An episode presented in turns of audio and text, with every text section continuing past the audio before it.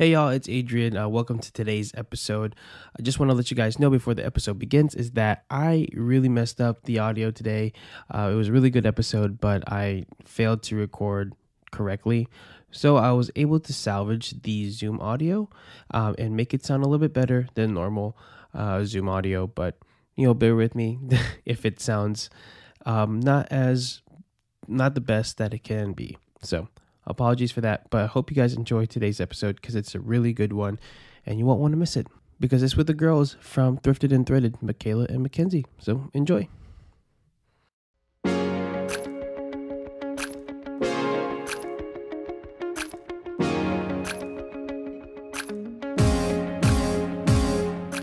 Welcome to Living Ardently. I'm your host, Adrian Giraldi, and we are back with another episode with uh, a couple of people that I'm really excited to have. That I didn't know I was going to even be able to uh, interview both of them um, until just like two hours ago. So I'm excited uh, to have them both here, and we'll introduce them in just a little bit. So let's get into it.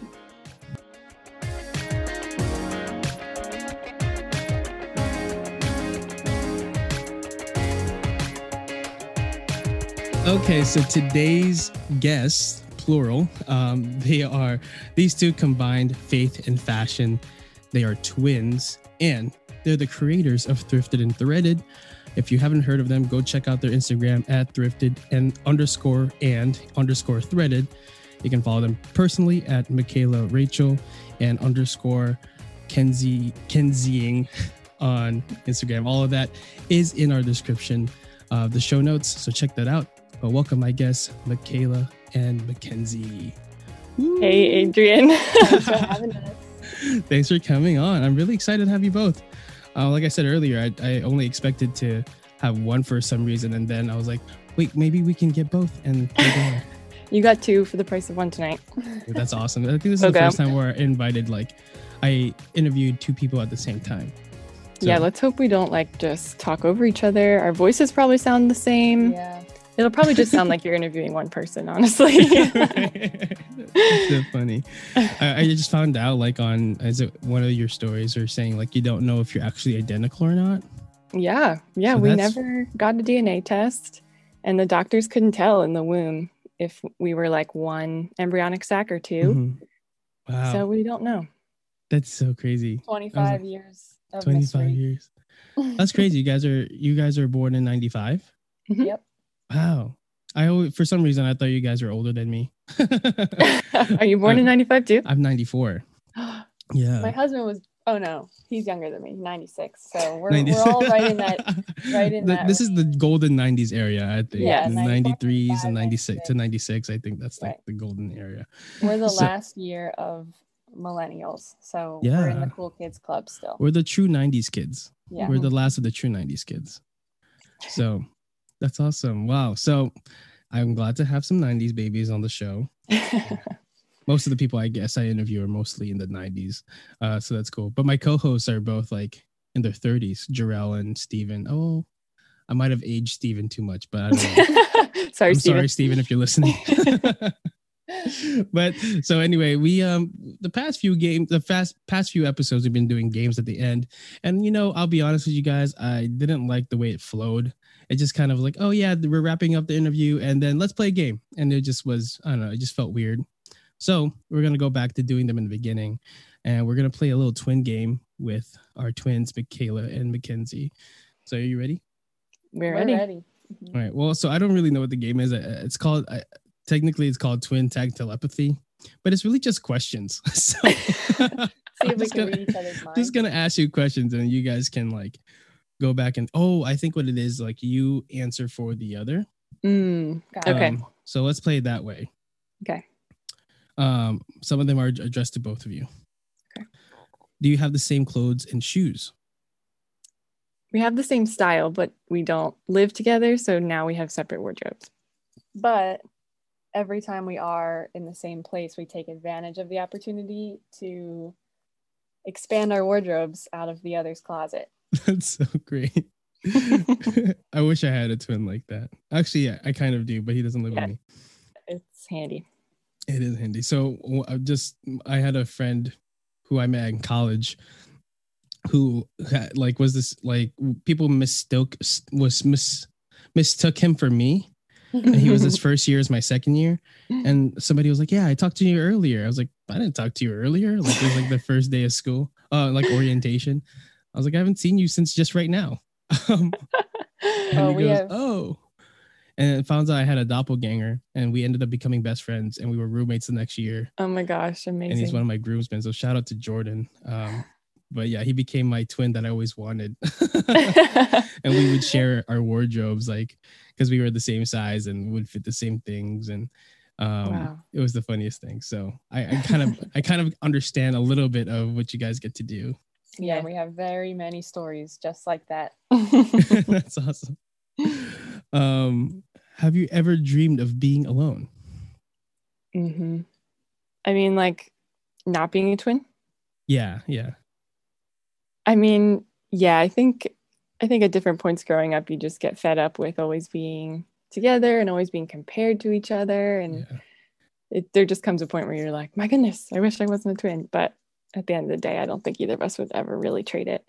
But then I think the tables turned as we got older.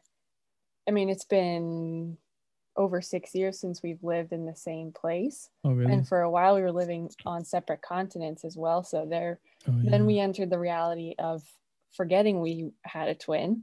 Oh. Um, and so then you sort of go backwards. You realize what it is like to not have a twin, and then you really do get to live the best of both worlds. I think we've had both experiences at this point. Mm-hmm. Yeah, that's really cool. That's like such a uh, like a phenomenon that's so unique to to twins. Yeah, really you know, mm-hmm. that's great. All right, next question. What are the real differences between your appearances that you can tell?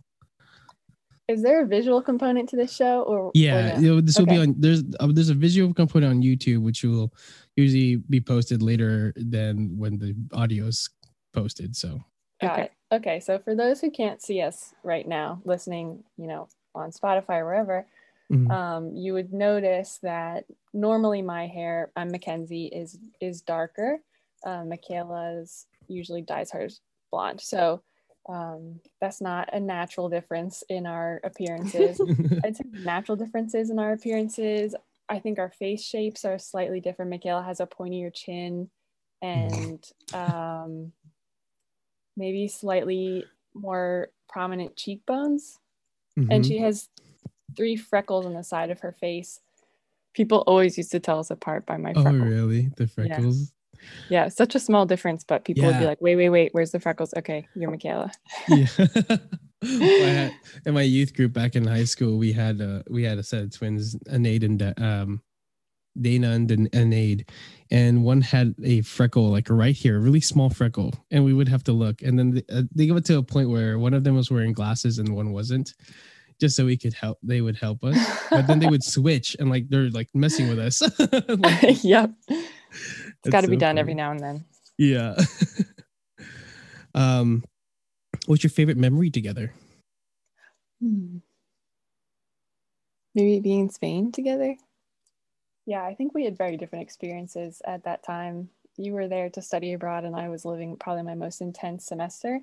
Um, mm-hmm. But probably probably that retreat we went on. At, yeah, we went on a retreat mm-hmm. um, at the home of Saint Ignatius of Loyola. Oh wow! And it was just in the Basque country in Spain. It was so beautiful, and I think we both were, had like like Mackenzie was saying, we had very different experiences that semester, but that was like a shared experience. Um, mm-hmm. That was really beautiful. Were you both at the same university? No. So Mackenzie studied at St. Louis University of Madrid oh, for wow.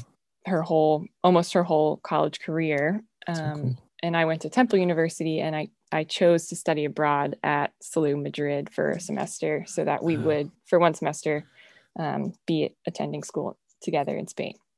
Wow, that's really cool. Wow. Yeah, it was it was really awesome. Is that your same same memory?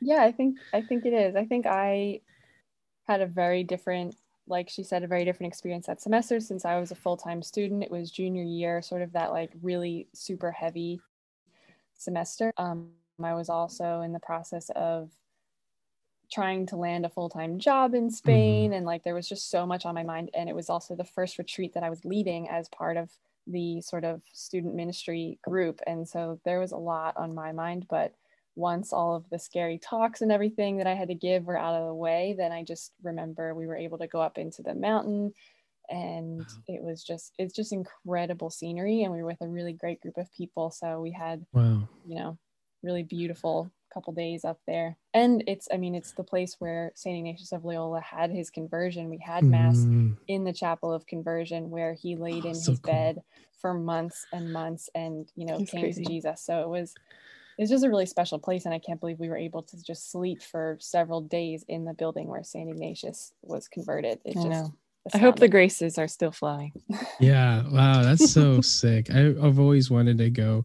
Is it near um where that is? Is that near the where the Camino de Santiago was? It's not too far. So yeah, it's in the northern um, or ends. Yeah.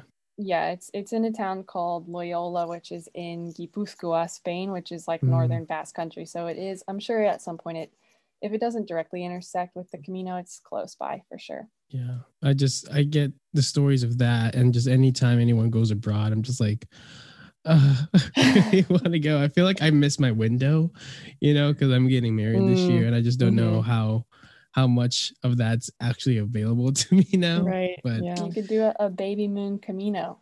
A baby oh moon? gosh, your poor wife. She's like pregnant, and you're like, let's go walk for several days. right this is the worst. just honeymoon. Yeah, have a honeymoon. Right, honeymoon. Yeah, we have to figure that out. We don't even know where we're going yet, so yeah, it's a tough time up. to figure that out. Yep. Right. right. All right. What's the silliest question that you get about being twins?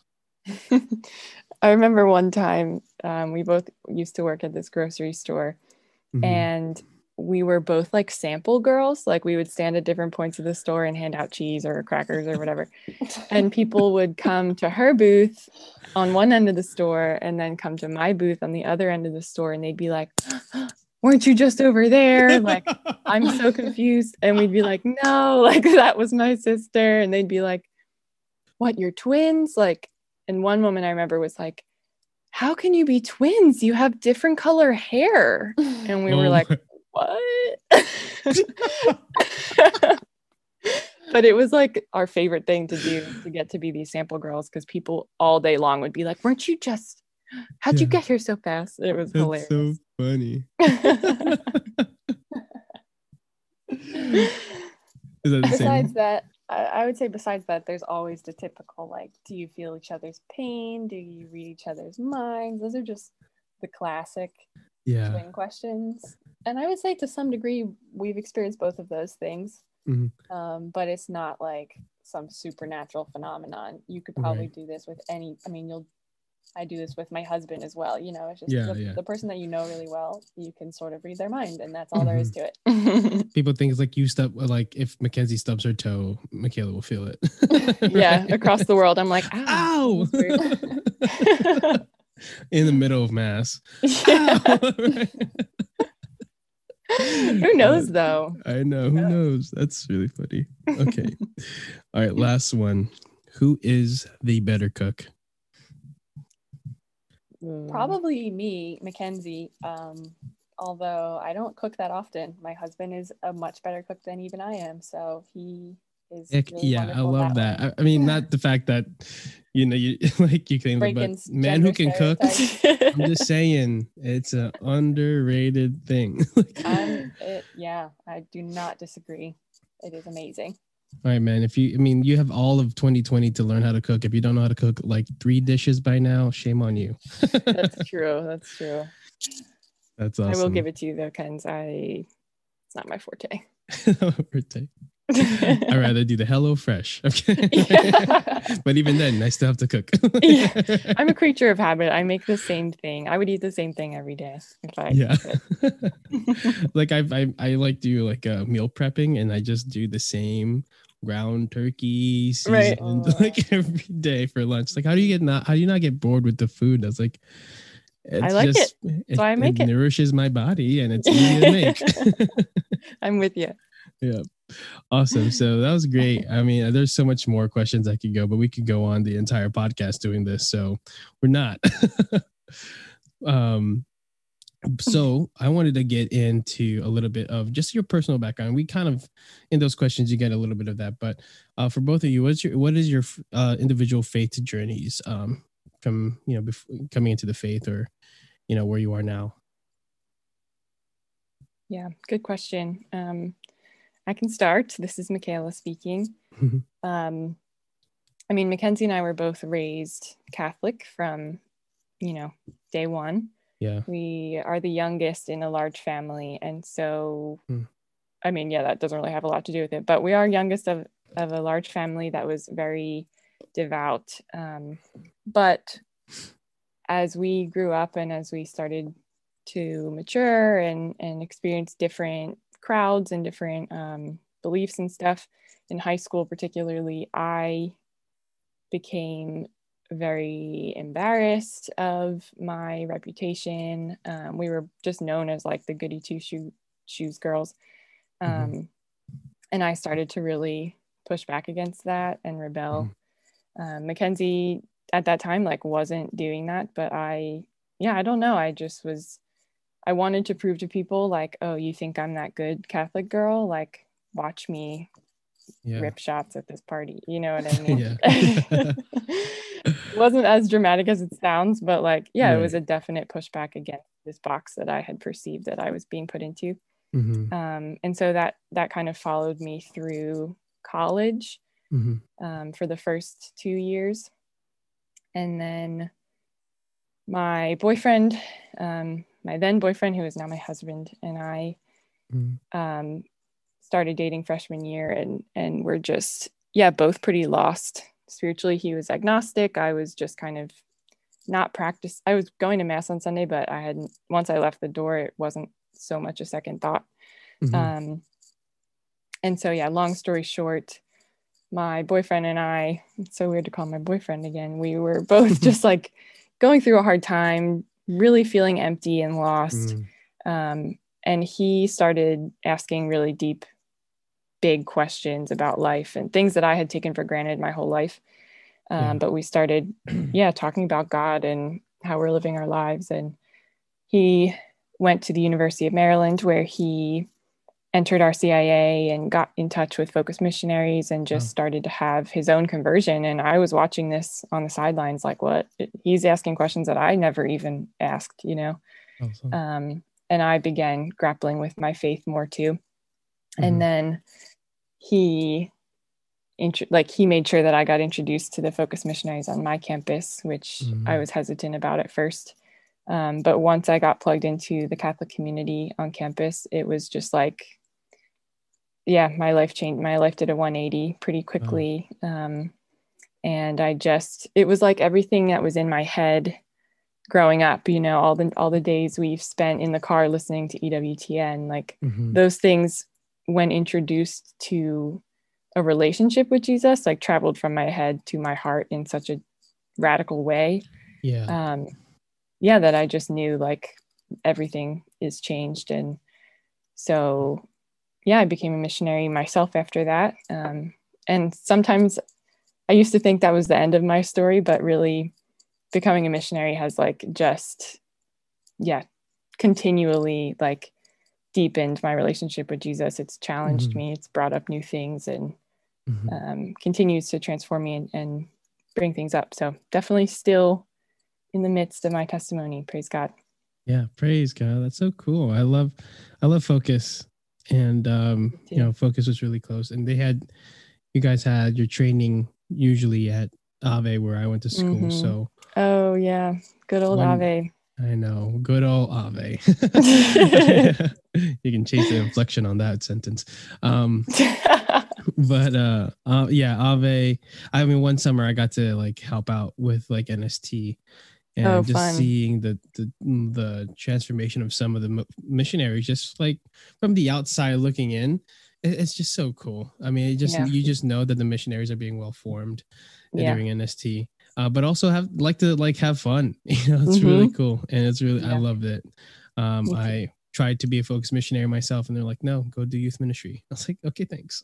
yeah, sometimes God's will is just clear. You know? know, He was like, "Nah, I have other plans for you." Yeah, they're like, they, I'm like, sure you would have been a great needed men that year too. And I'm like, okay, God. Thank you for sharing that, Michaela. Yeah. Mackenzie, how about your story? Yeah, so I mean, obviously, our upbringings were the same. Um, mm-hmm. When Michaela reached that point in high school where she started to rebel, I was not feeling the same way. Um, mm-hmm. I mean, I might have been feeling the same way, but I just was so afraid of consequences and all these different things that were, you know, probably also problematic in their own right. But yeah. um, uh, yeah, I just, I started to feel then really dejected because my twin sister was going out and encouraging me to go out. And um, mm. I was just feeling really like, gosh, why don't I want to be doing these things? But I you know the immediate answer wasn't like oh because you have this you know relationship with jesus that means more to you it was just kind of like right. you know I, I naturally was not inclined to be rebelling um, and mm-hmm. so we went to community college our first year um, out of high school mm-hmm. i was dating a guy at the time which that relationship ended because of my commitment to um, chastity and mm-hmm. basically he told me i was brainwashed for for believing in god so i had that pretty abrupt wake up call that like faith was going to mean something to everyone you know from that point onwards once you sort of get outside of your um, personal relationship with jesus you realize how much that affects the other people that you're now introducing into your life as an adult so yeah. i sort of had to be asking myself like okay what does this mean that people think I'm brainwashed because of this? And, you know, also dealing with heartbreak at the same time and frustration because I was going to community college where I didn't feel like I was being challenged, you know, intellectually really in any way. And I was really just at the time, like, I had a great relationship with one teacher in particular in high school who really inspired me to take on this love of the Spanish language for whatever reason. I just really gravitated towards learning Spanish. Awesome. My community college was a joke in the Spanish department, and I wanted out basically. So mm-hmm. I was now, well, Michaela was sort of back in my parents' I mean, she never fell out of my parents' good graces. She had a really good sort of facade going, but I was starting to lose that because, you know, we are the youngest of seven kids. We did not financially have all these options in front of us in terms of universities we could go to. Yeah. So I was just, you know, really frustrated by the fact that I wanted something more for myself. And I started looking across the ocean, you know, to other opportunities. So I decided to look into going to school in Spain, which ultimately I did end up doing. Um, and that just was a process you know internally to get sort of the courage to to make that leap. Yeah. um we're both very sheltered. We're both very shy little girls. Um, and so we both had so much growing up to do. Yeah. and leaving home for me was like okay now is my opportunity. What do i want to do? Do i want to wear you know skimpy clothing? Do I want to wear leggings as pants and eat, you know, whatever I want to eat and do whatever I want to do? Do I want to go, you know, I was of legal drinking age in Europe. Mm-hmm. So how do I want to approach this, you know? Yeah. Um, and it turns out even when I had total freedom at my disposal, I didn't, I didn't want to rebel. And so I mm. started mm. praying like, okay, I'm clearly not meshing with the right people but I know that I want to find godly friends. And I, we grew up in, you know, a northern, like co- sort of a, a, closed off area. Um, I guess in a faith sense, everyone in our, this area is, you know, leans Catholic, I guess you could say, but yeah. no one really talks about it. So I had never had a friend that I could sit down with and have a conversation about Jesus and was like, I really, I know that I need this, you know, so I started praying for that. And my first semester in Spain, towards the end of the semester, I made a few really great friends who were, um, you know, non denominational Christian, had this eloquence in prayer that a lot of mm. Catholic young people don't have. And I just was like, wow, you know, I didn't know this existed. Mm-hmm. Um, and so from there, it just sort of flourished. the the compounding effects of you know being independent for the first time experiencing the beauty of the world that you've never seen before yeah. you know meeting friends who are able to, to ask you you know questions about your faith and teach you how to talk about it as well um, mm. all really just sort of opened me up spiritually in during that time um, so i got really involved with campus ministry groups and some groups within you know a larger circle in madrid did a lot of retreats and things like that and then i moved home after school really heartbroken because i wasn't able to stay in spain um, mm. but ultimately yeah through like different jobs and things um, i remembered i mean it, it never sort of faded um, i've always had sort of a a really strong sense of um, gosh, I don't even know how to describe it. My heart was set on fire for the pro-life movement from when I was really, really young. And that was something yeah. that I knew I was unhappy in, in work, you know, all these different things. And that was just, if I needed to make a change, I needed to be in the pro-life movement. Um, yeah. So that sort of opened a different door. And that is where I would say my ministry sits right now and where I feel the most growth, um, you know, spiritually is within that movement. So yeah, it's a continuing process for sure, just like Michaela said, but that's how I ended up here, I, I guess. it's a long story. yeah. But that's awesome. I mean, so when you um you um talked about being in Spain, did you just want to like just be there, work there, like live there for like get yeah, citizenship I, there kind of? Yeah, I think I had also sort of an identity crisis um coming mm-hmm. from a place of unhappiness being at home and mm-hmm. being mm. at community college and having my heart broken all these different things i just found it sort of a new me in spain and i couldn't really let go of that so there was also a reconversion that had to happen when i came home and now had to mm. grapple with the fact that i couldn't be the person that i wanted to be in mm. spain so yeah that was very hard but ultimately what i needed um, yeah same time the man that i ended up marrying was also agnostic when we met. And so there was also a conversion oh, process him that was happening parallel to this time. So lots of very intense things, lots of emotions. that's awesome. That's really cool. That's really that's so uh, great that you both also married men that were once agnostic or you know like not believe non-believers if you want mm-hmm. to just put it that way and it's just like mm-hmm. really cool uh to see that uh i mean see that uh even in in that way you're kind of the same not the same yeah. similar. And both um, of their names are dan so. Oh really? We love so... a good convert named dan. That is so great. I know. We thought we would avoid something tacky like that but we can't. Yeah, can't. That's so funny. I mean dans are everywhere too so it's either yeah. dan or john john paul so pick one, one or the other True. so that's really great. I mean, so now you're both you're you're work. Are you working, Mackenzie? Are you working with uh, March for Life? Is that I what am. you're doing? Yep. Uh, the organization, right? Yeah, and it's the best. so know, what do you do there? The best. Um, so I we're a really small team. So you know, surrounding the actual March for Life, we do we all do a little bit of everything. Yeah. Um, but obviously, we are a year-round nonprofit organization, so there's a lot mm. going around there's a lot going on year round. Um, I do a yeah. lot of our grassroots outreach. So um, I manage all of our emailing, all of our sort of action alerts, and reaching mm-hmm. out to our grassroots um, bases to just take action on you know legislation that's coming up and mm-hmm. things like that. So I work pretty closely with people like on on Capitol Hill, just learning a ton about what's going on um, on the legislative front and then also just a lot of writing and communicating with our you know constituent base so it's great. Oh that's so cool. That's awesome that you're part of that team.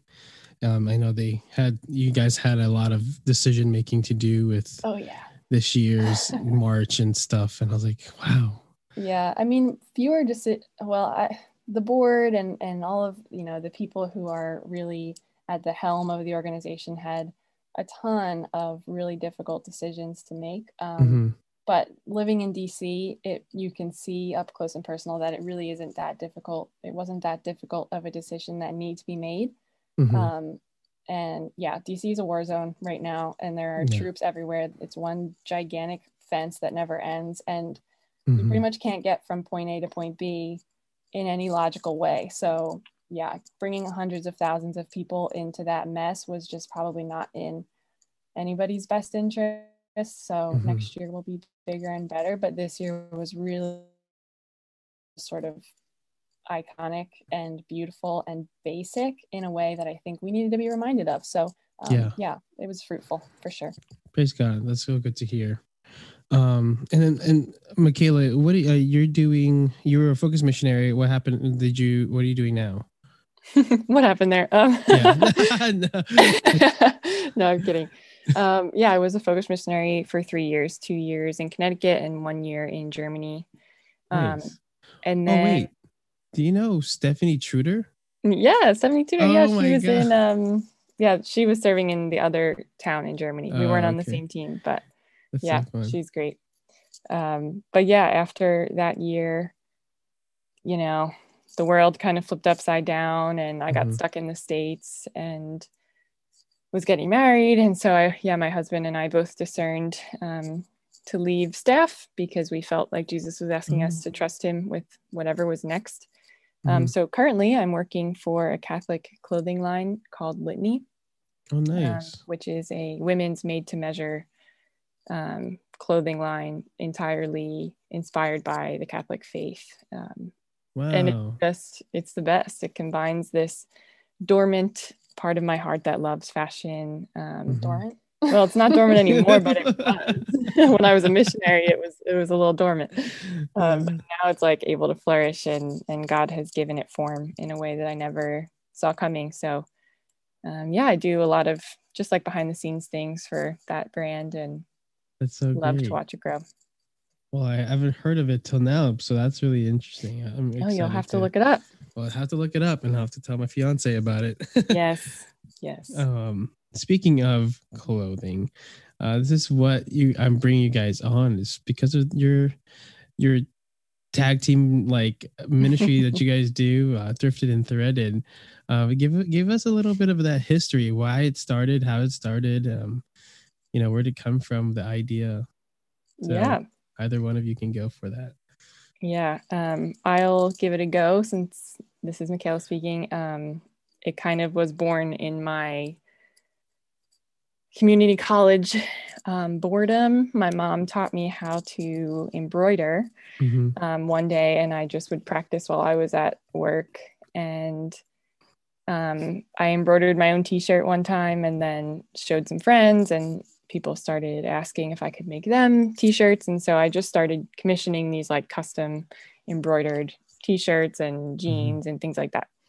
Um, and I did that for a few years in college and then when I again when I became a missionary I kind of put these things on the back burner to serve.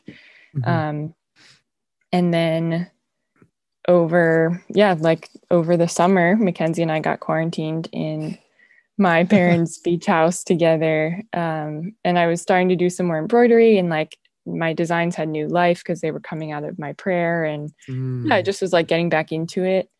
Um, and so I had already established Thrifted and Threaded was was previously only my embroidery business. Mm-hmm. Um, but then during the pandemic lockdown stuff, um, we both just I think like I think I like voiced it first, but I think we both have been like thinking along these lines for a while because we've grown up thrifting um, yeah. and we didn't really embrace it until we were a little bit older. But now, and prior to starting Thrift and Threaded, it was pretty much the only way that either of us ever shopped at this point yeah. was secondhand or vintage or whatever. Um, and there there comes a point where you you only need so many clothes, you know, and I think like prudence told us both like you can't this isn't sustainable either you know what i mean? Mm-hmm. like you, yeah and people would always ask us like how do you find these good things? or like take me with you teach me your ways.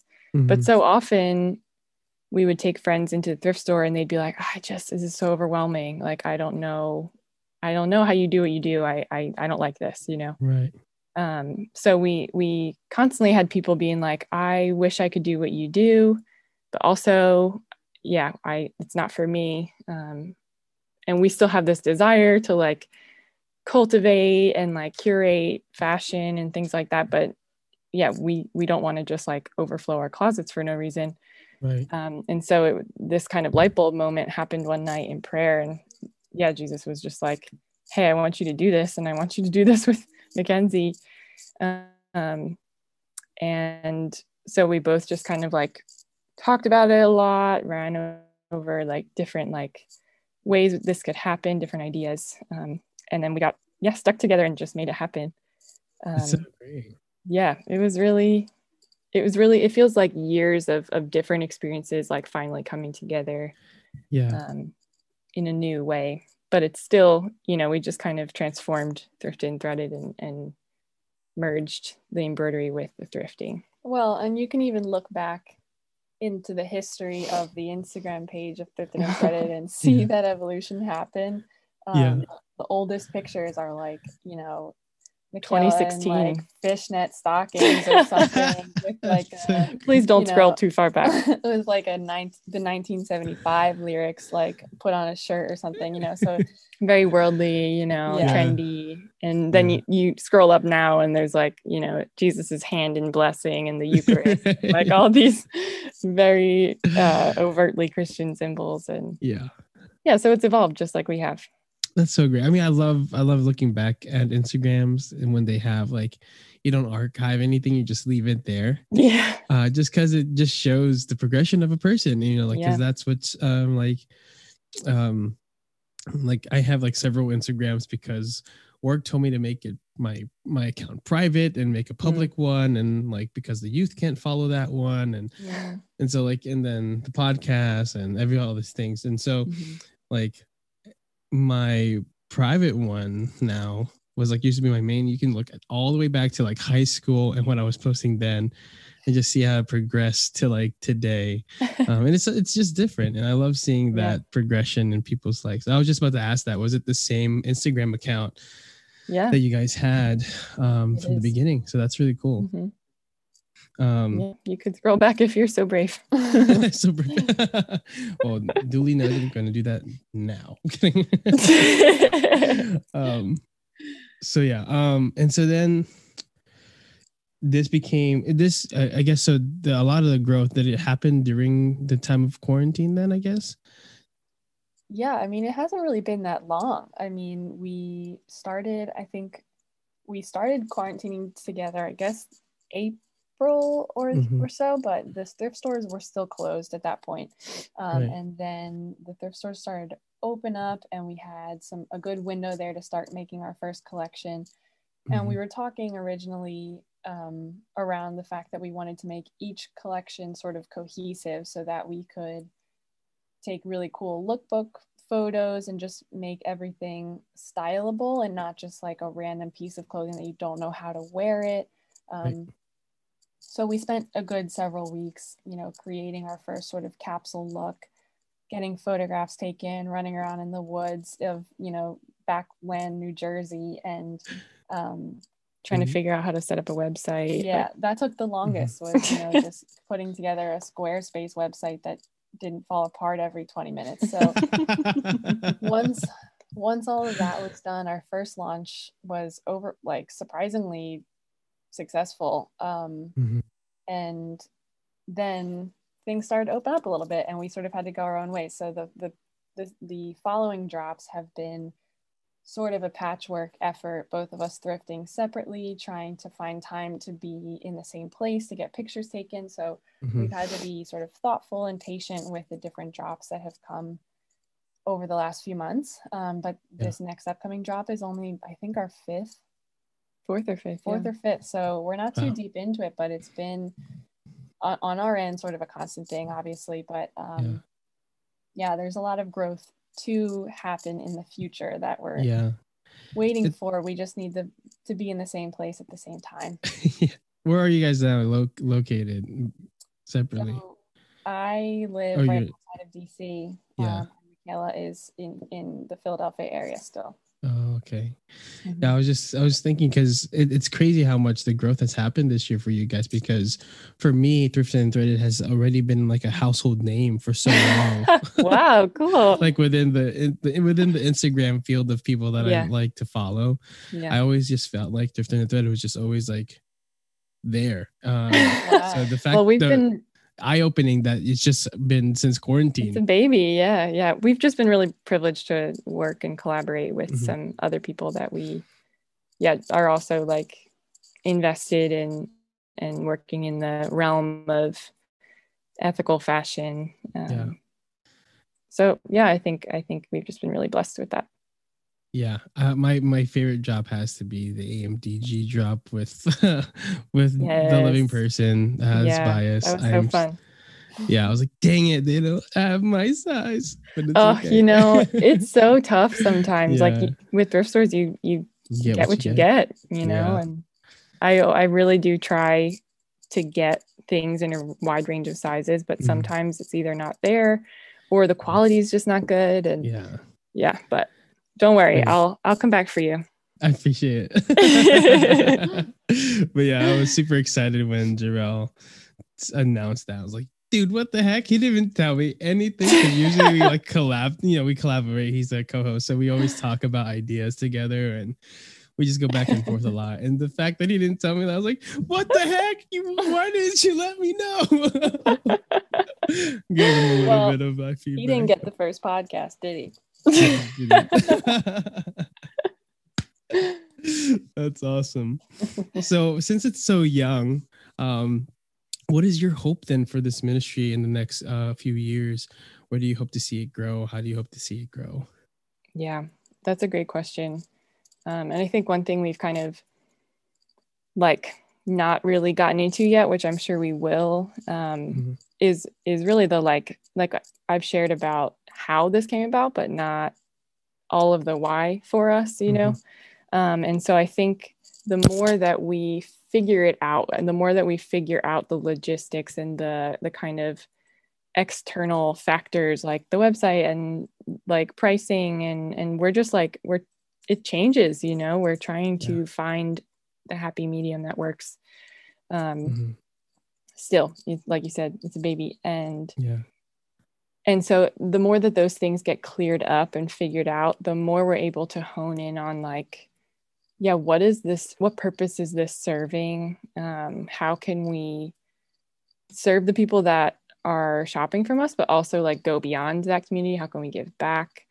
Um, so this next drop we're looking to pinpoint a specific charity to to donate some oh. to um, i think we're hoping to be just more consistent with our drops in general so that mm-hmm. we can um, just remain in like a stable place where we know like yeah this is how much we can depend on um, for buying and selling and do- donating and all of that yeah um, yeah so just consistency hopefully in the future and um, i think we want to make it more personal eventually i mean we show our faces every now and then um, but i think that there's so much explaining to do there's so much showing that people want to see you know everyone loves like a good thrift haul you know and we don't always mm-hmm. get to just like take videos of, of, things that we do so i mean the mm-hmm. the dream in, at least media wise would be to document more of it and share mm-hmm. that with people and sort of hopefully grow in that direction as well but um yeah in terms of actual like products and and things and ways that this all works i mean there's a million possibilities we just have to figure out where we can invest and and grow yeah it's so there's so much that you guys can do like you said and i i'm i'm looking forward to seeing how you guys decide to to kind of go forward with it. So if you haven't already followed them, go to at thrifted underscore and underscore threaded. Um, and yeah, follow the journey of this awesome thing that you guys are on. Uh, this awesome journey you guys are on. It's I, I really love the idea of making it more personal. Um, I've been like people on living ardently like the people who are following like keep on asking me to like share more of my daily life i'm like i don't mm. have a fun daily life like why do you know about my daily life and apparently just people want to know and people like yeah. love hearing about the stuff that a youth minister goes through or like just whatever mm-hmm. um you go through um and i just you know frankly don't have the time for it but yeah um because daily life is busy as it is not yeah. let alone trying to record every bit of it right um, so but yeah in in any case like it's it's also really fun just as as you know as a follower to to watch and see people's stories and see with yeah. their parts of their daily life and just makes it feel like a, a little bit more of a, a friend, you know. Mm-hmm. Totally. Uh, people love that. And it's normal now, apparently. People people are like people younger than us, like see people like on yeah. their stories and assume that they're friends with these people, which is crazy. But that's like a story for another day. so we got more with these awesome two people uh, with Michaela and Mackenzie. So stay tuned. We'll be right back. If you ever wanted to start a podcast, today is the day. Go to anchor.fm to get started. It's a they have a free app on the App Store and it has all the creation tools you need that allows you to record, edit your podcast right from your phone or your computer. This app and your cell phone is literally the only thing you need to start a podcast. Use a microphone on your phone, record a voice memo, upload it to Anchor, and that's it. Anchor will distribute your podcast for you so you can be heard on Spotify, Apple Podcasts, and many more. Uh, you can make money on for your podcast with no minimum listenership. And like I said, everything you need to make a podcast is in one place on the Anchor app. So go to anchor.fm to get started or download the free Anchor app in your app store. Again, anchor.fm to get started or download the free Anchor app in your store. And we hope that you join the podcast world. Let's go. If you did not know, Living Ardently is now an affiliate with Be a Heart Design. Be a Heart has a bunch of great things for you and your family. So if you want to go get something, use our affiliate link in our show notes, and you can use our promo code Ardently10 for 10% off your purchase. Everything that we make goes straight back into our podcast, so you'll be supporting our ministry. Again, so if you want to get something nice for yourself, for your friends, or your family, go to Be a Heart using our affiliate link. Uh, use our promo code 10, Ardently10 for 10% off. And not only will you be helping the ministry here at Living Ardently, but you'll be getting something cool too. Again, Link in the show notes, Ardently 10. Let's get back to it.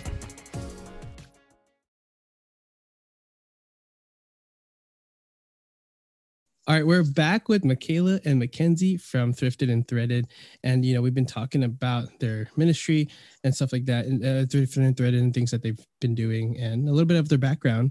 So if you don't know, this is actually their first episode, podcast episode they've ever done together. So that's really Ooh. cool. and uh, we're gonna go into some more um, hard hitting questions and things about you know sustainable fashion or sustainable sustainability and ethical purchasing, um, whether it be clothes or general. Why we should care. So let's just dive right into that. Why is being like ethical and sustainable in all the things that we do, um, whether it be clothing, buying clothing, or buying with food, even? Why should that be, important to us? Yeah, there are so many reasons. Um, and this can be, a, this will be hopefully um, a nuanced conversation, but there are so many right. different ways to like go with this topic. Um, so I'll just kind of share what struck me first and, and what kind of mm-hmm. convicted me um, because I never really thought about sustainability or ethics when it came to shopping growing up, you know, even shopping at thrift stores um, was more out of like um, financial either need or just like the desire for a good deal. Um, mm-hmm. I didn't I didn't know there was a difference between shopping at a thrift store and getting a good deal at Kohl's. You know. Yeah. Um, it was just like, how can I get a, a, a deal? Yeah. Um, but in college, I believe it was, um, I watched the True Cost documentary, which I'm sure many people have heard of or seen. Mm-hmm. And if they haven't, they should go find it. Um, but it's a really raw and um, heartbreaking look at the flip side of the fashion industry that we as Americans um, have been largely really ignorant to. Um, and when I saw the garment workers, these these human beings just like you and I, um, killed in a factory collapse in Rana Plaza, a thousand of them, and they knew that the building was structurally unsound, and and yet the the profits and the demand um, of consumers across the globe was was more important than their safety um, and their their dignity at the end of the day. Um, I was like deeply convicted that like I've played a role in that um, personally, just through my own shopping habits, my own consumerist mentality.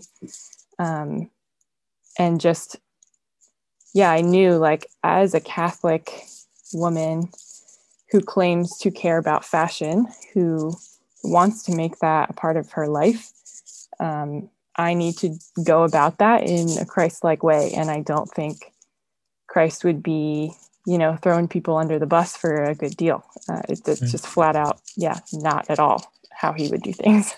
Mm-hmm. And I think um, the the issue of the garment workers themselves is obviously really at the root of this, but we're also, and this is more of a recent thing. So when you were watching this, you know, documentary back in college, this wasn't something to be thinking about, or maybe it was, it just wasn't really brought to the light at the time. But now we're looking at, I just read the other day that something like 70% of the world's cotton is sourced out of these forced labor factories in China with the Uyghur hmm. Muslim population. And so yeah. now yeah. we're looking at not only the major, you know, uh, clothing production lines really interwoven into this horrific, um, you know, forced labor situation. Yeah. But we're sustaining that through, you know, brands like Nike and H&M and all of these, you know, Zara, all of these brands mm-hmm. where as young women, we can either choose to shop at these brands that are directly sourcing their cotton from slaves, or we can shop secondhand. And, you know, in that regard, that brings up, you know, a lot of more, you know, more questions, more accusations, more reasons for people to be wary of, you know, secondhand shopping practices. So it's not as easy as saying, well, we shop secondhand so therefore our hands are clean you right. know like yeah no. yeah there are then secondary questions that come up which are you know like well you know we've been accused of stealing clothes from the poor now or to um, oversell or overprice and all of these things so there's a lot there that we've thought very diligently about and have really come to um, firm conclusions on and so yeah do you want to talk a little bit more about that yeah, I mean, at the end of the day, um, there's always going to be a risk with um, like like no solution to this gigantic problem is going to cover every facet of this gigantic problem you know what i'm yeah. saying mm-hmm. um, so we have done what we can with what is available to us to mitigate a specific problem which is um, the dignity being disregarded of garment workers. And then also, yeah, we also care about just the sheer volume of clothing that is tossed into a landfill every year. Right. Um, and so, yeah, we've done like a lot of research like, what is the solution to this? Is it to is it to shop from ethical companies that only source their stuff organically and fair trade and all of that? Um, is it to shop secondhand? Is it to upcycle? Like, yeah, there are many options. Um, but at the end of the day, like making something new is always should always be the last ditch effort. You know, mm-hmm. um, bringing a new piece of clothing into the world when there's already more articles of clothing than there are human yeah. beings in this world. Um, made by probably a huge factor. yeah probably multiple factors yeah. you know but the question at the end of the day of are we stealing clothing from poor people because you you know that's a logical conclusion these stores were put into existence to service the a lower income yeah bracket and so people. that's a question that when, when it was first sort of pitched to us in an accusing way i was like well are, are I mean, we doing that? I don't know you know like we thought about it but it yeah we definitely especially coming from a situation in you know a large family where it was something that we needed to do. For us it was never like oh we're these privileged people walking into a store and looking down on everyone in there? It was yeah. like we were just as embarrassed to be wearing clothing from goodwill in high school like the the stigma there was was yeah, still there. it hadn't quite dawned on us that this was um like for us yeah at first we felt that same like oh thrift stores aren't cool like you know what i mean? Yeah, and yeah. um, thankfully that has become less and less stigmatized um, but yeah is it being gentrified you know like on the other mm-hmm. hand? And yeah, i think it, it has been in a lot of ways but like i mm-hmm. said we have to weigh um, all factors when looking at this because the reality is and yeah it's really easy to look at um, secondhand resellers and things like that and be like well you know someone could have gotten that at a lesser lower price um, because obviously we have to factor in like time and labor and and all these things and shipping right. and all these costs that, that go into right. pricing um, but yeah we're like hmm yeah that's a good point let's think about it but mm-hmm. the reality is if if you've ever been in a thrift store um, you've seen for the most part that these thrift stores are filled to like 110% capacity like right. racks are bulging clothes are on the floor like it's right. just yeah it's crazy and that is actually the statistic is that it's only between like 10 to 20% of clothing that gets donated is ever put out on the on the yeah. floor so that means that there's a good 80% of clothing that doesn't make it to the resell yeah to the cons- to the secondhand consumer. And what happens then um, is that it's either thrown away if it's like complete garbage which some people do donate garbage um, or it's shipped off and sold to developing countries to be sold in their clothing markets. Um, i think there's a very i think the largest one is in ghana. Wow. Um, yeah and they get you know bushels on bushels of of our secondhand clothing. Um, and i was reading an article about how back before this became such a, a prevalent um, thing this was like good for their economy you know? It was like it was exciting to like get these clothes from america and like yeah, yeah they're the people who sold them were highly esteemed and all of that but now just the in the utter like overflow of our our cast offs into their country um, and it must be a rapid spike in volume considering the the shift that fashion has taken just in the last like 20 years with i mean you go into a zara and you're never going to see the same thing twice. You know they're they're they're swapping things in and out at such a volume that even probably in the last 10 years has changed the whole face of the planet in terms of mm-hmm. clothing production. And so, yeah. yeah, this new volume of clothing now- has nowhere to go, you know, and so right. it goes, it goes to these developing mm-hmm. countries, it gets dumped into um, their clothing markets and ruins their economy because now they have no market for like artisan artisan clothing and and yeah they can just go get like a, a jersey from you know for a, a, however much money very very little. Yeah. um, and then there's nowhere that's kind of the end of the line. And then it gets tossed into their heaping um, landfills and and pollutes or, or it's burned and pollutes their air and their water supply. And it's just a big mess that affects a lot yeah. of people and so the thought while while we we hear that you know we hear the the thought that like the clothes you are buying and selling could go to someone more in need um we hear that and mm-hmm. it makes sense on a certain level but if you look beneath the facade of these thrift stores you see that the model just like doesn't work that way you know um yeah there's an overabundance of clothing and like we could all switch to thrift shopping and there would probably still be too much clothing in the world you know um, yeah and um, we're also just not i think in the market for the same type of clothing you know we're looking for like right. funky vintage leather jackets and so like the things that are really important to preserving in these lower income areas are you know staple items winter coats and you know sturdy jeans and and yeah you know these essential basic pieces of clothing which yeah we shouldn't be buying up in bulk and and monopolizing, you know. That's right. not our goal. Um, we don't leave thrift stores with a truckload of stuff. We leave with a few things on our arm, you know. Yeah.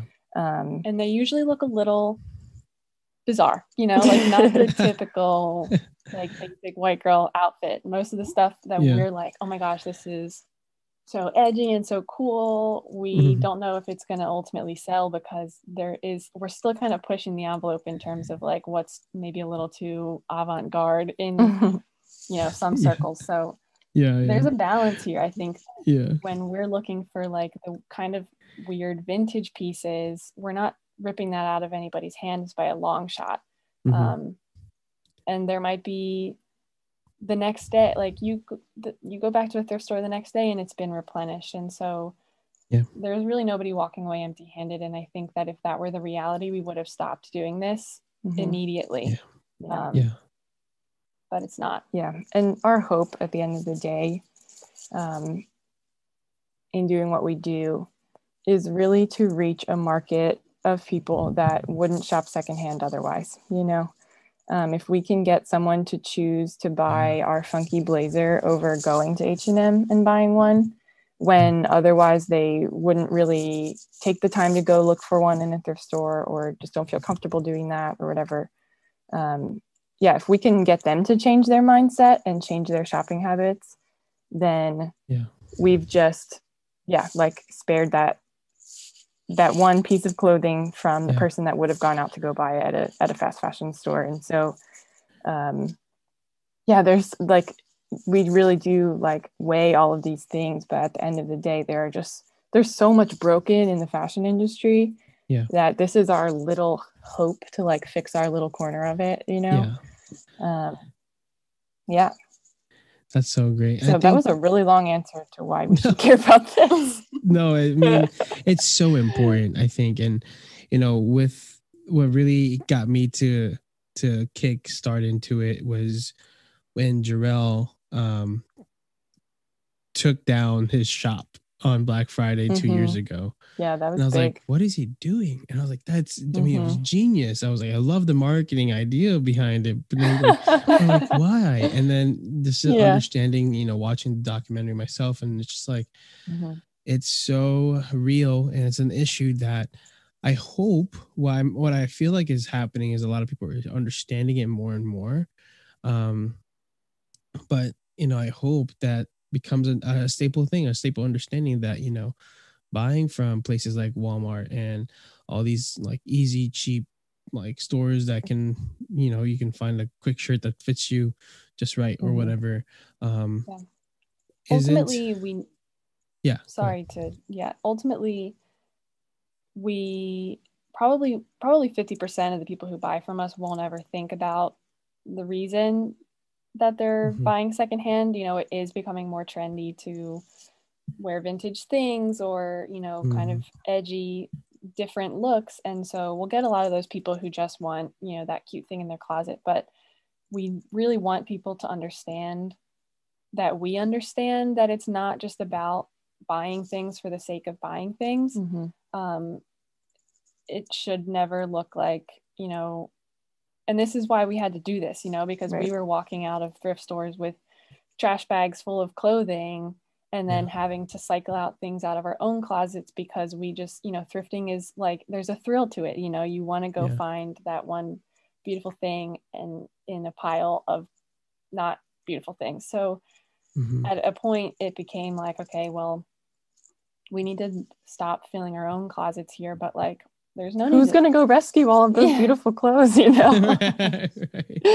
so yeah. yeah we want people to understand that this doesn't yeah. mean that they should then go out into thrift stores and buy to their heart's content forever and ever just because they don't have to think about what's on the price tag that's yeah. something that i have definitely fallen victim to is just being like picking something out being like oh i don't really know if this is going to work but it's only a couple dollars so like even if it doesn't i can just get rid of it you know but that's not how we want mm-hmm this to, yeah. to be. So we don't want to just exist in this sort of world of people who are reselling just for the sake of content or for fashion, mm-hmm. but yeah. um, because there are a lot of women in our age bracket and our demographic who aren't thinking about the you know the clothing that they buy from fast fashion places but then the alternative which is a little bit better which would be buying from thrift stores in mm-hmm. copious amounts um, we just want it to be even that step better where they're thinking thoughtfully yeah. about what they're buying even from thrift stores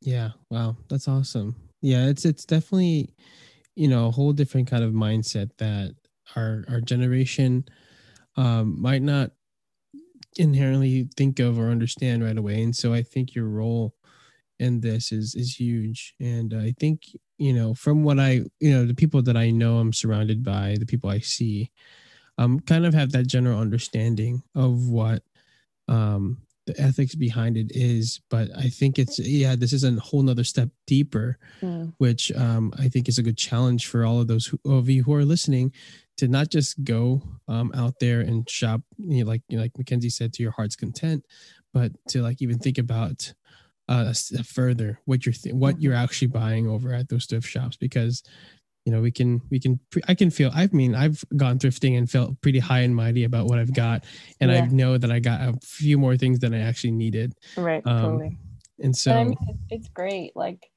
we do create sort of capsule wardrobes and i think that that really lends itself to mixing mm-hmm. and matching knowing sort of having a basic line of clothing that you know is going to be your staple items and just when you look at you know 50 items of clothing and you know that you can create with those 50 items you know everything infinite, you need yeah it stops becoming like novelty items and more of like a cohesive wardrobe you know mm-hmm. i think a mm-hmm. lot of vintage stores lean towards like the bizarro kind of fashion pieces where yeah. that's a statement piece you can only wear once a year because it's so remarkable yeah. um, we get made fun of by like our sisters because our our capsules are really like neutral. Um, and so there's not a ton of color. There aren't mm-hmm. really like huge standout pieces because we want everything to fit together so that you can wear this thing over and over again mm-hmm. yeah. um, and have it fit fashionably into the rest of the things that you're wearing and not just like this bright green feathered thing you're only going to wear once a year. Yeah. Yeah. That's so great. I think yeah, it's it's it's definitely a matter of like uh, I think it was Lillian, um, who Lily, who came on and, and talked about, you know, understanding what you have in your wardrobe, uh, what you mm-hmm. what you have and what you don't need. You know, mm-hmm. if you have like a, a few white T-shirts like for basic t-shirts you don't need another white t-shirt mm-hmm. that's going to have a different design right um and so like that got me mindset so like now i have like only like two white t-shirts and two nice. black shirts yes. maybe a third because black is just a nice neutral color but yeah um yeah i'm just like it's it's, it's such a good mindset to just be mm-hmm. mindful of what you're purchasing so not only are you contributing like not contributing to like the waste but also to know that um i don't know just having that small of a minimalist mindset mm-hmm. of like uh less is more i mean like the things of this world like they're all luxuries and um we really don't need them to survive yeah. you know yeah at the end of the day clothes are just clothes yeah and the reality is so many of us are have been conditioned to have these like these never ending this never ending appetite for more you know and mm. so we need to heal from that and yeah. that takes time you know and so we hope to be a step in that healing process for people when it comes to their relationship with fashion particularly fast fashion um, yeah. because yeah and what what doesn't work with that is just like shaming people you know like really just going cold turkey like people are learning like i don't know how we've all been so blind to this for so long yeah. but people are people's eyes are being opened and it's a process and so we we hope mm-hmm. to be a step along that journey for people yeah. like who are still looking to spice things up in their wardrobe um, to give them an alternative and to hope hopefully like just slow down this mm-hmm. big old whirlwind that we call the fashion industry um, mm-hmm. a little bit and hopefully it it leads to you know just shopping less often or not shopping at all you know like if people yeah. don't need anything like don't shop our collection you know like bad marketing but like good for the world and yeah yeah we just hope to be um, a, a step along that path to healing our yeah. just our consumerist attitudes that's just such a powerful thing to even hear and say like you know we are uh, a culture that definitely always wants more. Uh, i mean i'm guilty of it and and we mm-hmm. do definitely need to heal from that. Um and if you are i mean let this be a challenge to you um for this this week this month the the rest of the year even. Um and, and see where where this can take you and maybe like rethink some of your purchasing and mm-hmm. how you how you think um, when it comes to clothes and even food or you know i mean like obviously you still need food but like you even go into that realm which is a lot deeper of a hole um, yeah. Don't even get me started on amazon. Oh yeah it's so true. It's so bad. Um, the tick that the reels and TikToks. I think you didn't know you needed out on Amazon. Like, I know, nothing, like nothing. nothing. I don't need anything. we all know you were paid to make this. Right. you might have not been in the beginning, but now you are. You know Amazon's paying you. Um, anyway, so the last question I, I have, and I really wanted to get into this one, is um can we see this as a truly authentically pro-life manner matter well i mean pro-life in terms of sort of the whole life ethic i think yeah. that there's that's a big conversation right now the difference yeah. between like pro-life pertaining particularly to the conversation around abortion versus yeah. sort of pro-life for the whole life which is more of a consistent life ethic rhetoric right. um, as someone who works in the pro-life movement. Um, I don't really think that those two things are attached when it concerns the unborn. Mm-hmm, um, mm-hmm. But obviously, from just a human perspective, rehumanizing sort of this mm-hmm. um, spectrum of, of people with yeah. dignity. We all are inherently, you know, given the dignity of personhood from the moment of conception. And so, right yeah, we have to see the people on the other side of the world sewing our $2 t shirt as humans and not right. a vehicle for a $2 t shirt, you know? Right. So it is definitely, and I think this is interesting because we have been challenged as Christian women, like how how can you be two people who call yourself Catholic and have a business like this that's just, you know, robbing people and overcharging people and um those things aren't true 1st mm-hmm. of all. Um, but second of all i think that it is absolutely attached to our catholic faith to be thinking deeper about the fashion industry. And yeah absolutely. If if these changes had been made 15 years ago and people were starting to think about sustainability then maybe that factory wouldn't have you know collapsed on those thousand people who were inside of it you know? So we have to think about what potential damage we could be avoiding in the future by making these changes now. And um, yeah, yeah, that's absolutely part of sort of the pro-life ethic. Um, yeah, and yeah, outside of the the abortion argument, absolutely. Yeah, yeah, yeah. yeah. And I, I think the the sorry, were you gonna say something, Michaela? No, I was just gonna say I think as as Catholics, it's just important to be um, consistent. You know, to have. Mm an understanding of the inherent dignity and value of every human person um, yeah.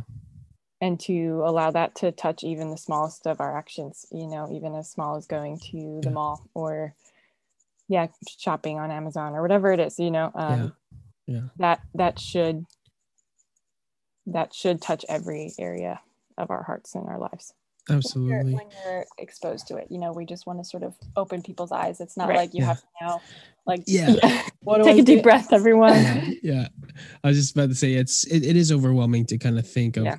all the different ways that we can be better at things but mm-hmm. really just what my advice to like when i when i teach my teens about ethic uh, ethical like you know just things in general ethical shopping um i tell them you know just take one step at a time like you you have the mm-hmm. ability to change what you do and not everybody else's um, and so just take your steps um, slowly surely mm-hmm. and just make sure that you change your mindset before you try to go out and like tell everybody and like get flustered and then not do the do it right, right. you know do it any just um, because then you're doing maybe doing more harm than you are doing um, service to the cause. You know, I mean, even when it comes to like proclaiming your faith, if you're not com- completely convicted in your love for Christ, um, how can you really uh, like evangelize correctly?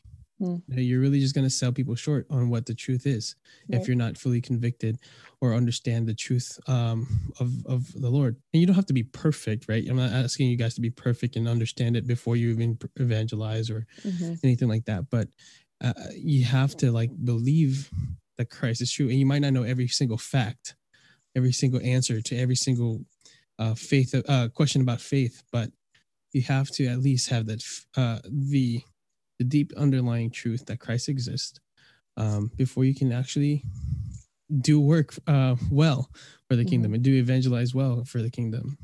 And so I think it's the same for for here. Just take one step at a time um, and make the changes in your lives um, that you can that can affect the overall world. Um, right, right, and it's but, important to like to encourage people to do what they can you know? Yeah. like if like sometimes situations do put people in a place where they have to shop at Walmart you know? Like yeah that there's no shame there this isn't like you don't have to go to confession for that right right this is just about like doing yeah. what you can as the lord reveals and, and calls you to like change your mm-hmm. life you know i think one baby step this is something that i've discovered um, pretty recently, maybe something that you can do totally outside of spending any money, regardless of class, regardless of, you know, privilege, all of these things is yeah. Swapping clothing um, with people in your immediate circle of friends. Me and my friends did this before COVID. We did this all the time. We would, yeah. you know, put together a big brunch full of young ladies and we would all bring all of our excess clothing because a lot of times you you have this moment of realization like i'm living in excess i need to get rid of everything and then you're just throwing everything in the garbage or you're donating everything and you're contributing to this like purge of really cool. crap in the world yeah and you can totally liberate yourself from that you know cycle cycle by sort of um you know picking amongst the people in your immediate circle so just yeah th- that's one place that i would say if you're feeling overwhelmed after hearing this conversation is call up two of your closest friends and say go through your closet this weekend. We're going to do a clothing swap and we're all going to walk away with something new and have, you know, having not spent a dime. So just some practical advice to leave everyone with. That's a great, I mean, okay, so that is a great idea. Totally wish I had guys who are my same size to do that with. It's um, your, uh, your doppelganger. I know, but he's in Kansas and I'm in Florida. Oh, so it's a mm, little That can be rough. Yeah. Yeah. he was just here um, for a weekend uh, for our, our, mini bachelor weekend, so it was really oh, fun. fun. Um, but yeah, he um, he left a he left a t-shirt behind, so I was like, oh, I'm gonna use this now. so definitely, what do you have any other uh, like maybe just another tip, uh, Michaela, that you can give to the listeners that uh, might be helpful for them to make that little baby step? Yeah, yeah, we have. I mean, there are so many things you can do. Um, the first and foremost thing you can always do is just like take a step back and look at what you've got if anything needs to be mm-hmm. like if you can like upcycle it change it or just restyle it you know sometimes we just get in these ruts where it's like i've worn that dress with these shoes all the time you know how else can you wear it you know so that's the first thing is to like either upcycle or mend what you've already got so you don't need to buy anything new mm. um, the second thing is when getting rid of clothing to be mindful of like how you're getting rid of them. Um, we do recommend swapping or, or selling um, or donating directly rather than just being like, I'm going to drop it off at that bin in that parking lot, you know, like, yeah. Those are the things that you never know if it's ever going to make it into the store. Um, and it, that's not like saying that you shouldn't donate your clothing. Like that's, yeah, that's just the next rung down the ladder. Yeah. Um, but yeah, donating directly yeah. to people in need is always really good. There's also mm-hmm. a sliding scale of thrift stores um, mm-hmm. and their direct impacts on local communities. So oh, really? if you have like a local, like, you know, St. Mary's thrift store mm-hmm. and it's mm-hmm. attached to a hospital, they're running that thrift store to generate profits that go directly towards donating to that hospital. So, mm-hmm. like, then there's the corporate giants like Goodwill, which are contributing in massive amounts to global pollution. You know, they're the ones right. who are dumping 70% of their products in foreign countries. And so, right. yeah, if you can get to one of those little old lady shops where there's like volunteers there for the weekend and yeah. they're donating all of their profits to a local charity, those are like, yeah, then that's, yeah, your donations should go there. But we're talking like these issues we are talking about earlier about um, people not being able to access thrift stores anymore because they've been gentrified or the prices have been raised. Like that's mm. not at the fault of your average thrifter. That's the fault of these gigantic corporations that are are realizing they can now make a larger profit off of the trendiness of thrifting. Um, mm-hmm. so yeah. Shop small. Yeah. Yeah. Um the wow, check your local parishes. Sometimes they have yeah. thrift shops their own. Mm-hmm. our parish uh, that I, I, I work at has uh, a thrift shop that you could uh, you know we donated our stuff to and they always made it to the floor. And awesome. they're always sold. Like i would go um i usually would go like once like once every other week and i would drop a bag off if i had any extra clothes and then i would see it on the rack like the next week and then buy it again um, just for fun. Just, buy it again, just for fun. Yeah pay my own salary but then I would see it gone the next time I was there. Um, and so it's really cool. I mean, yeah. it's like um when you work, especially those parishes, because those the thrift shops that have the parishes that have thrift shops usually are uh, like a lot of that funds a lot of their ministries. Mm-hmm. So if you want to work in and keeping your money in a place that is um at your church, uh, mm-hmm. that's a, a good place to start too. Yeah, that's how it's supposed to work, and and just like everything else, the bigger things get, the more broken they become. So yeah going back to the basics is always a good idea. Amen.